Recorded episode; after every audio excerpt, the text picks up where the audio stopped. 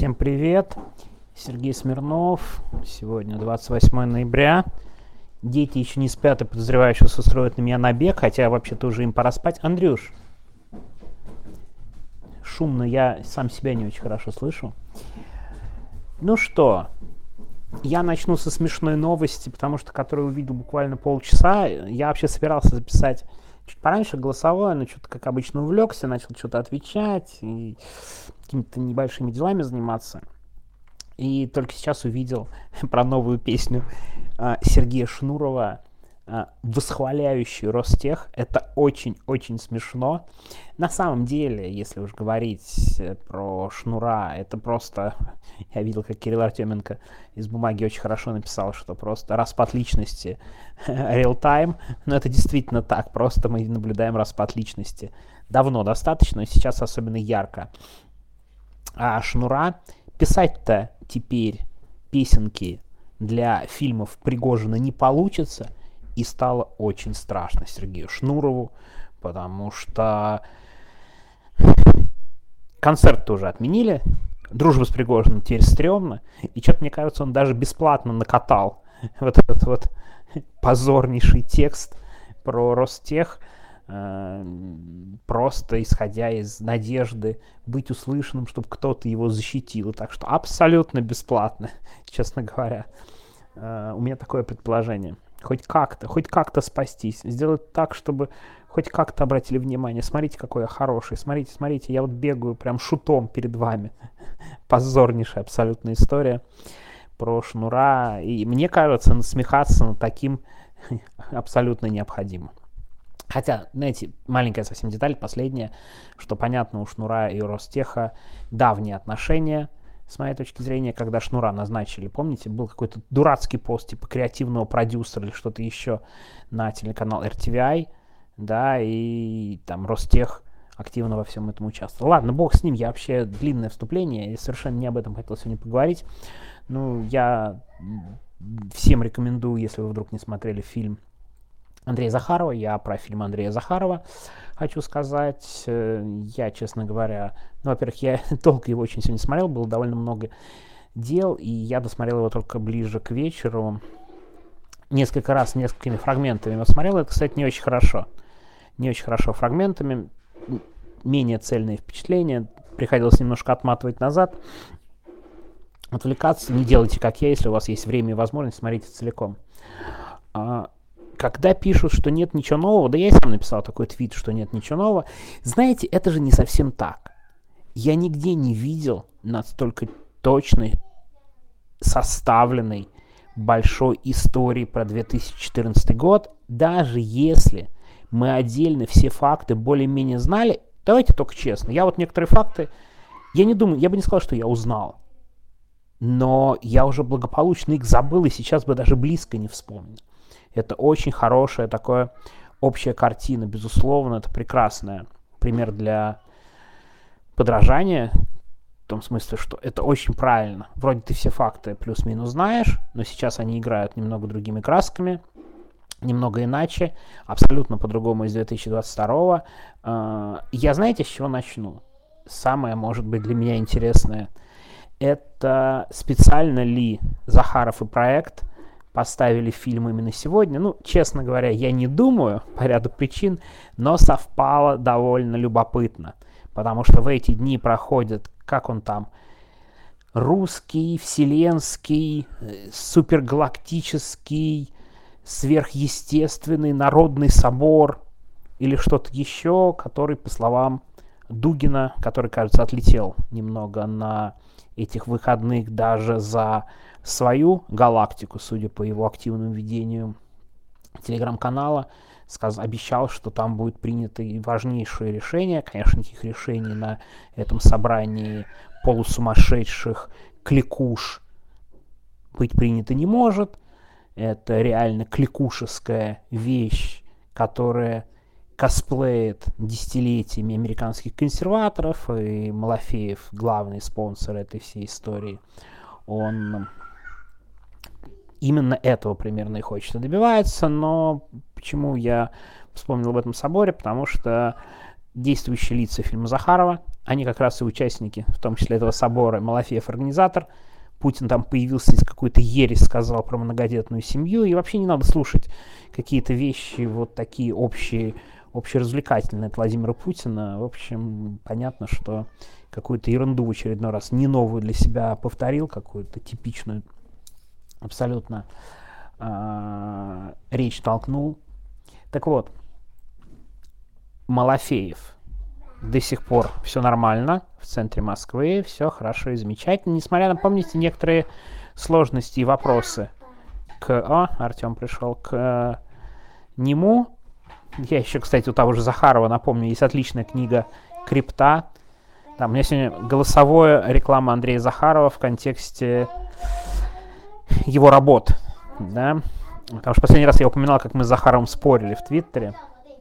Так вот, Андрюш, Андрюшенька, вы мне мешаете, потише. Потише. Да, вот, уведи его, пожалуйста, из комнаты. Эм, прекрасная книга «Крипта», где Малафеев, один из действующих героев, он просто украл какое-то гигантское количество биткоинов. А, Артем, посмотри на Андрея. Быстро спать. Быстро. Давай. Так вот. Простите, дети немножко отвлекают сегодня. Малафеевым все хорошо. С Путиным, к большому сожалению, тоже все нормально, видите. Вылез из холодильника для выступления на Галактическом народном соборе. А, но некоторые действующие лица в несколько иной ситуации. Например, Гиркин.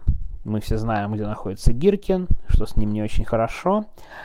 А вот другие герои частично про них Андрей говорил, но хочется поговорить и коснуться их отдельно. Константин Затулин, важный довольно действующий герой фильма Захарова. Знаете, это человек, который ни один, ни два, ни три раза попадал в какие-то истории, и вот он последнюю фразу сказал, довольно честную, откровенную, между прочим, депутат Госдумы, что, ребят, что с целями? Вы совсем там? по большому счету. Все слили своей спецоперации. Его там, кстати, очень смешно пытались затыкать. Посмотрите эту полную речь. Она есть в доступе, если кто смотрел фильм Захар... Захарова. Там вот есть кусочек из его последней речи про специальную военную операцию. Довольно критический взгляд. Довольно интересно, что Затулин, как это не парадоксально звучит, чуть больше говорит, чем принято в политических элитах. И один раз это чуть не стоило ему карьеры. Это довольно любопытная история. Я просто помню ее. Дело в том, что это была одна из первых заметок в газете .ру, которую я писал по политике. Ну, одна из первых, на в первый месяц, может быть, в первые два месяца, э, когда я стал писать именно журналистские материалы о том, что Затулин Депутат тоже Госдумы в то время, человек СНГ, там общающийся явно с силовиками, это из фильма очень четко, хорошо понятно. Вот он откровенно прыгнул на тогдашнего президента Медведева из-за Ливии. Буквально прыгнул, типа, что-то типа беспомощный Медведев и все прочее, это политика.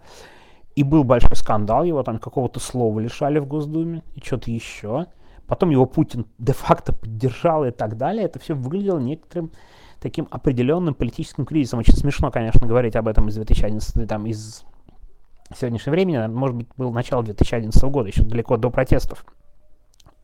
Может быть, даже 10 ну не помню, мне кажется, все-таки нет, 11 точно. Вопрос месяца я вам честно не скажу. И очень любопытно, что с Затулиным сейчас. Человек, который немного откровен, откровенней других говорит. Вот любопытно было бы узнать, что-то ничего о нем не слышно, не видно, но в принципе довольно интересно. Вот этот пассаж как-то отразился на его судьбе. И как-то его немного отстранили, сказали. Но вот я с тех пор его особо не слышал. Но еще, но еще более интересно, судьба, на мой взгляд, другого человека. Если о Гиркине мы все знаем, то один из демиургов, вот, и человек, который себя очень долго хотел, чтобы все его считали демиургом, Владислав Сурков. А что с ним сейчас? Как у него дела? Последние глухие упоминания, я помню, он написал эту дурацкую абсолютно, графоманскую, ну, в принципе, он абсолютно всегда графомански формулирует и какую-то чушь излагает статью о том, что о некоем едином севере, который должен объединиться, и Россия должна объединить все народы Севера, Америку, Европу и так далее. На него даже накатали какую-то заяву в Следственный комитет или куда-то еще, кстати, тоже довольно любопытно, что заяву-то накатали. То есть можно накатывать заяву на Суркова. Ну, пусть эти активисты попробовали бы накатать заяву на какого-нибудь генерала ФСБ. Посмотрел бы я на этих активистов скоро. А вот на Суркова можно, да? А до этого была тоже совершенно дурацкая, идиотская, ну, известная статья про глубинный народ – которым, к сожалению, стало ну, почти мемом, хотя это, конечно, тоже абсолютно идиотское построение, давайте честно признаем, но проблема, что мы на него повелись, и иногда Сурков, увы, формулирует очень запоминающиеся, запоминающимися фразами. Так вот, а что с Сурковым сейчас? Как у него дела-то обстоят? Политически. Чем он занят? Что с ним вообще такое? А то, знаете, ходят глухие, не самые хорошие слухи, что дела у него не идеально. Буквально похожие на дела Суровикина после подавления мятежа Пригожина, скажем так. Ну, то есть не все, слава богу. Приходится в макасинах ходить в соседний ресторан на Рублевке. Вот это отдельная любопытная тема, что же с Владислав Юрьевичем, как у него дела, э, когда он собирается, собирается ли он дожить до Гааги или до судов, которым он, конечно же, должен быть, предстать э, перед судом и быть на скамейке, на скамье подсудимых. И пожизненный срок ему, конечно, за все эти штуки в Украине, за вторжение, за прочее грозит. Но если он не пойдет, конечно же, на деятельное раскаяние и рассказ о том, о чем, о чем знает. Так что Сурков да, его нынешнее состояние довольно интересно. Кстати, тоже давно не слышал про Борода. Он вроде тоже из Госдумы, но тоже что-то о нем ничего особо не слышно. Это такая вещь, которую лично я, да, параллельно думал, когда смотрел этот фильм. А что там, как? Сурков-то особенно главный вопрос, который меня лично довольно серьезно занимал. Есть еще один разворот во всей этой истории, о котором я думал, когда я смотрел этот фильм. Что было бы, если бы Путин в 2014 году решился на вторжение, на широкомасштабное вторжение? Силы у него были отнюдь не, на, не только на м, ограниченные операции. Это главный, мне кажется, дискуссионный такой вопрос. Очень, конечно, история не терпит таких отклонений, с одной стороны, да, но с другой стороны, голосовое сообщение, это же все-таки э, простор такой. Можно на это просуждать. Знаете, я что думаю? В принципе, скорее всего, Путин смог бы войсками довольно быстро значительную часть Украины захватить. Вопрос, конечно, что он бы делал дальше, какой бы установился э, режим в крупных городах украинских, особенно в Киеве, если бы он взял Киев. А мне кажется, при быстром подведении войск, при полной неготовности Запада тогда что-то делать, а украинская армия, да, еще не была создана, ну, то есть де-факто ее, она была в таком совершенно начальном, что ли, положении, то есть, да, в общем, вряд ли, как сегодня, было боевое состояние, и, конечно, очень э, тут важно, что насколько он мог бы пойти дальше, смог ли бы он оккупировать Украину, вернул ли он бы, например, Януковича на штыках в Киев, получил ли бы партизанскую войну. Я, кстати, почти уверен, что в каких-то частях Украины получил бы такое сопротивление. Ну и, наверное, это, извините, довольно чудовищно звучит в контексте Украины, потому что, конечно, украинцы бы, главные, были пострадавшими. Но что Запад? Эти-то были готовы. Вот знаете, из сегодняшнего дня кажется, что совершенно не были. Были растеряны, потеряны, вообще не понимали, как отвечать. И тогда, мне кажется, Путин имел гораздо, как сказать, я не сказал бы больше шансов. Мы же не про шансы сейчас рассуждаем. А вот этот эффект внезапности был бы сильнее. Такое ощущение, что мир бы еще годами совещался, что делать с такой наглой оккупацией в середине Европы в 2014 году. Да? И, но Путин не решился. Кстати, я уверен, что Путин опасался как раз более жесткого ответа и так далее. Но последствия были бы абсолютно непредсказуемы. введи он тогда вот эту 150-тысячную группировку, которая была в 2022 году, да, сколько там, 150 тысяч было, и, наверное, этих сил хватило бы для оккупации, ну, значительной части Украины, скажем так. Потому что, кажется, в то время противостоять такой группировке с таким оружием было крайне тяжело. И партизанская война при этом бы, я тоже не сомневаюсь, практически была бы. Были бы сотни тысяч, наверное, задержанных, там буквально концентрационные лагеря, тюрьмы, пытки, зачистки и абсолютно чудовищные вещи, которые, в общем, мы повторили в 2022 году.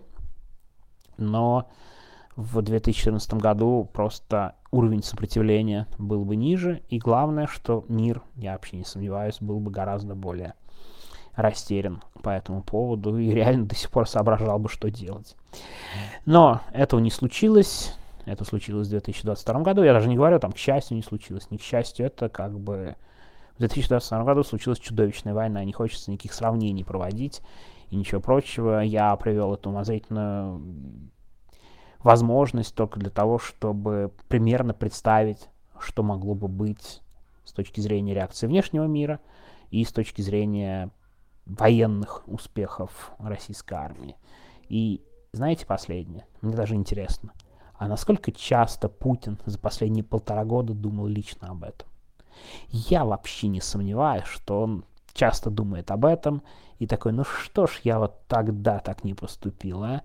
И почему ж я вот, вот тогда вот так вот не сделал? Вот они же такие были, у нас были такие силы, такие возможности, там Обама, который передавал власть и все прочее. Что ж я тогда так не сделал? По крайней мере, я почти уверен, что такие мысли у него есть. И конечно же, очень интересно когда-либо будет об этом узнать. Хочется, конечно, как можно быстрее, идеально в суде, но, честно говоря, в такие чудеса я особо не верю. Ладно, спасибо. Сегодня вроде такая средненькая голосовуха была. Всего доброго. Пока.